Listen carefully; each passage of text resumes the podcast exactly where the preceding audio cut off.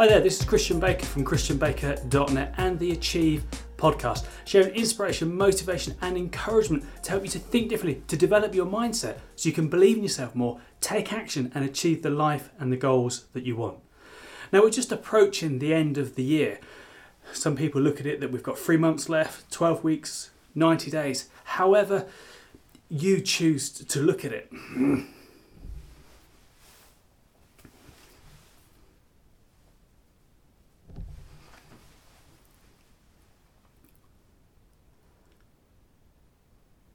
Hi there, this is Christian Baker from christianbaker.net and The Achieve Podcast, sharing inspiration, motivation and encouragement to help you to think differently, to develop your mindset so you can believe in yourself more, take action and achieve the life and the goals that you want. Now we've just entered the final quarter of the year and I'm having conversations with personal coaching clients around what their goals are for the end of the year, how best they can finish the year strong and what it is they want to accomplish. And I'm just going to ask or encourage you to stop, pause and have a think about that for yourself. If you were to get to the end of this calendar year, what is it that you would like to have accomplished?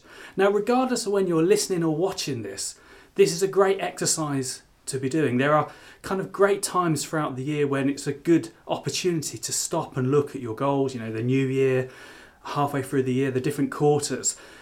But to be fair, any day is a good day to stop, to look, to reflect, to review where you're heading and what it is that you're actually wanting to accomplish in your life. So have a look at the next, whether you frame it as 3 months, 12 weeks or 90 days, have a look at what it is that you would like to accomplish in that time frame, but then break it down. Then kind of reverse engineer that and look at what it is that you're going to do for the next 28 days. You know, once you have a slightly bigger target or goal, then look at your action steps, what's your main focus, and then maybe even break it down into the next 7 days. You know, given that that's what you want to achieve in 12 weeks, what is it you need to get done? What is it you want to accomplish? What's going to help you get closer towards that in the next 7 days? And then even look at the next day. You know, I always think it's a good idea to review your actions the night before. So choose, decide and commit. Maybe it's just one thing. Some people like to look at the top 3 things that they're going to accomplish in a day. But if you just say to yourself, what's the one thing that I want to accomplish? What's the best thing I can accomplish that is going to move me closer towards the goal and the life that I want?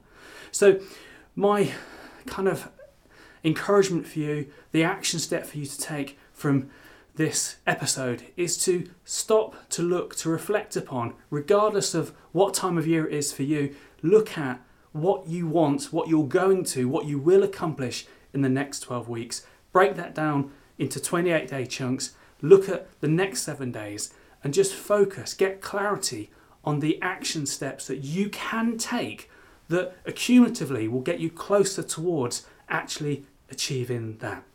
So once you've done that, feel free to leave a comment, drop me a message, send me an email and let me know what you are going to achieve in the next 12 weeks.